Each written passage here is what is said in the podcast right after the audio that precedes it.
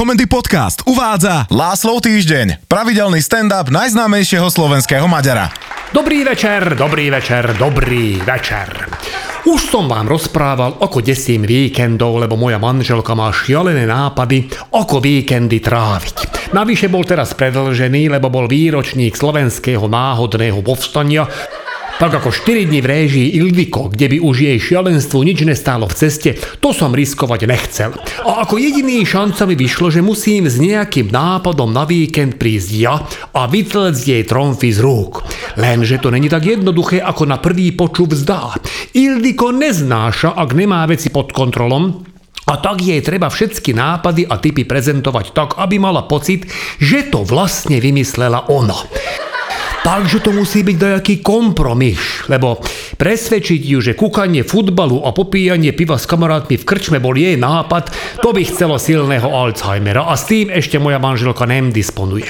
Tak som si ju už v stredu posadil v kuchyni, milo som na ňu usmial a začal som romantiku už vyznaním, že ako ju lúbim a hneď som chytil jednu facku s otázkom, že jak volá tá flandra, s ktorou som ju podviedol. A kým som stihol vysvetliť toto nedorozumenie, tak z ulice ozvalo škrípanie brzd, potom silný náraz a potom ešte jeden taký slabší. A do toho kričí somsed, že pani Ildiko, zrazilo vám psa. Vybehli sme na ulicu a tam sme videli celé nešťastie. Náš pes jemne doškriabaný s úsmevom na papuli, Škoda Superb s českým ešpézet rozmlátená na totálku, jeho predná čas presne kopírovalo obrysy tela nášho psa, motor z jeho rozmlátenej kapoty na našej záhrade, Pepík s manželkou otrasený, ale živý a na streche auto bicykel v dosť čudnej pozícii bez pedálov, ale kolesá ešte krútili.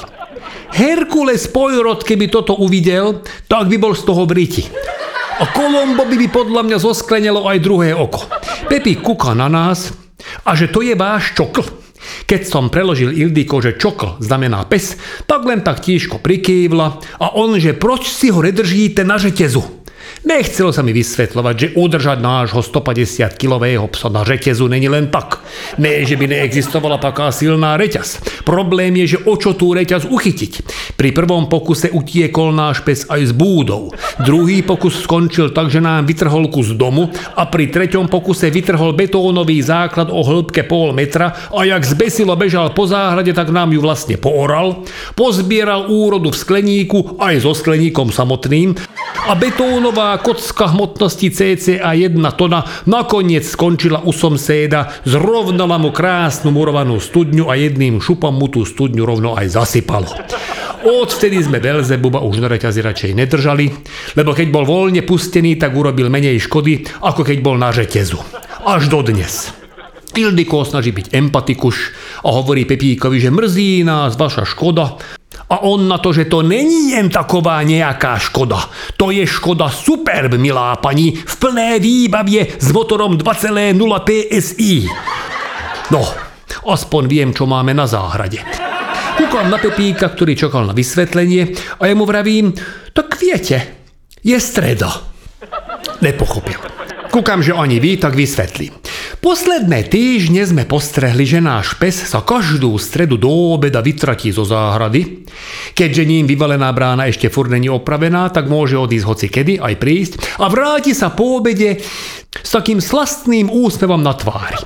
Zatiaľ sme neodhalili túto záhadu, aj keď náš kamarát Ernest, miestny polovník, tvrdí, že minulú stredu videl nášho psa ako práši medvedicu ktorú chce on už dlho streliť, ale vraj mu bolo blbé strieľať na koho, kto má práve sex. Ako Ernest je alkoholik, ano, a jeho vyprávanie treba brať s rezervou, lebo on už v lese videl všeličo.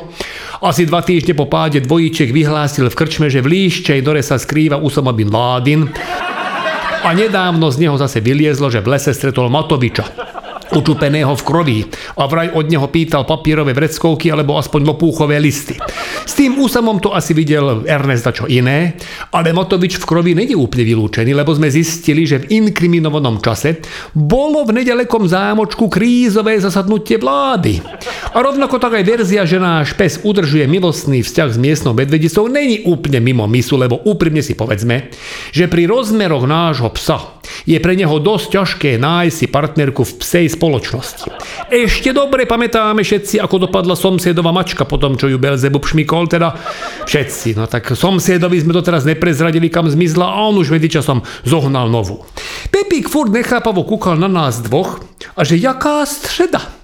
Co má středa společné s tím, že jsem vám přejel psa? Veľmi opatrne mu naznačujem diplomaticky, že výraz prejel psa nem celkom korešponduje s aktuálnym status quo.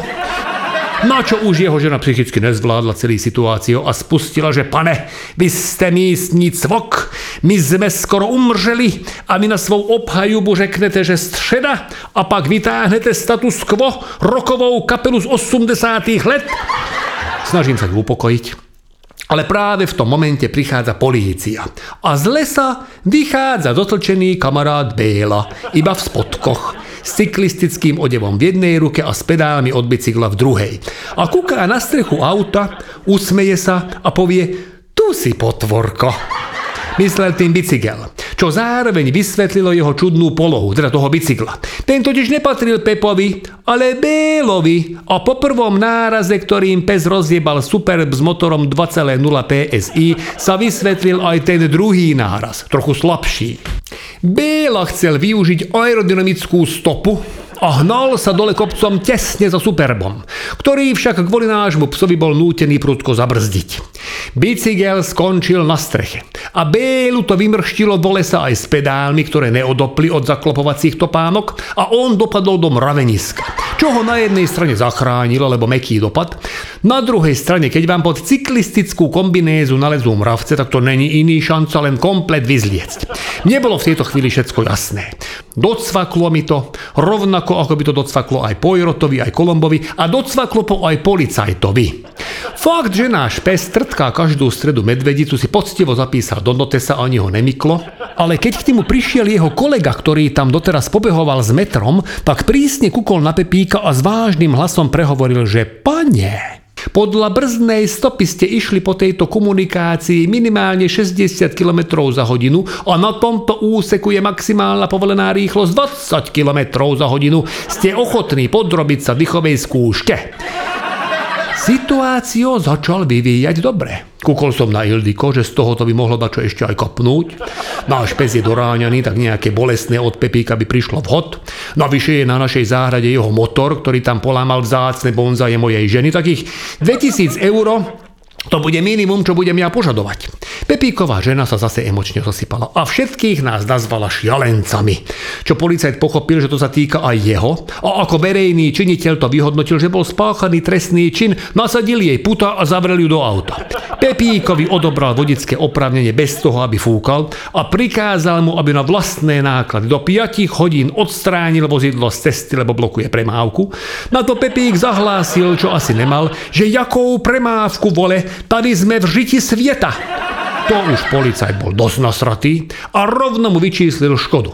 Biela mal podľa neho dostať 3000 eur za zranenia a 1500 na nový bicykel a naše škody vyčíslil 1500 za zranenie psa a 1500 za bonzaj. To už Pepík ofialoviel od zúrivosti a vynadal policajtovi, že na toto nemá kompetencie, že to musí súd najprv dokázať jeho vinu a rovnako tak súd musí určiť výšku prípadného odškodného a že on je právnik a on sa bude brániť na súde. To už bolo asi na policajta viac ako dosť. Pepík dostal jednu obuškom po krížoch a po chvíli už aj on s putami na rukách sedel vzadu v policajnom aute vedľa svojej ženy. Príslušníci nám zaželali pekný deň a odfičali s húkajúcou sirénou. Kúknem na Bélu, že čo si o tom všetko myslí, lebo aj mne tak zdalo, že policajt prekročil svoje právomoci, no čo mi Béla oznámil, že ten policajt je nadporúčik Kelemen, ktorý nedávno zistil, že ho žena podvádza s nejakým českým právnikom. A tým všetko vysvetlilo. Vrátili sme domov, a Ildiko bola z celej situácie taká rozhodená, že úplne zabudla na našu debatu, ktorá končila otázkom, že s ktorou Flandrou ju podvádzam a vyšlo z nej, že lacikám, čo keby sme tento víkend ostali doma. Ja to beriem ako znamenie, že by nám mohlo čo prihodiť zlé. Večer, vysoko spokojný s celým situáciou, ako vyvinul, sedím na záhrade a v duchu bavím na tom, ako všetci bez myhnutia oka uverili tomu, že by náš pes mohol mať sex s medvedicou. Belzebub pokojne spal pri búde, keď som zrazu započul nejaký šuchot a verte alebo nem, zrazu bola pri ňom na našej záhrade medvedica a začala mu jemne oblizovať škrabance z búračky. A keď som tak na nich kúkal, tak mi docvaklo, že tie škrabance asi neboli, že z búračky. Tak ma tento výjav dojal, že som vošiel do domu a spontánne som pomiloval vlastnú manželku. Vám všetkým želám, aby ste víkendy predlžené aj klasické prežili v pohode, bez stresov a aby ste svoje manželky spontánne pomilovali nem iba vtedy, ak vám pred domom český právnik prejde pso. Teším na vás opäť o týždeň. Vysont, Látášro.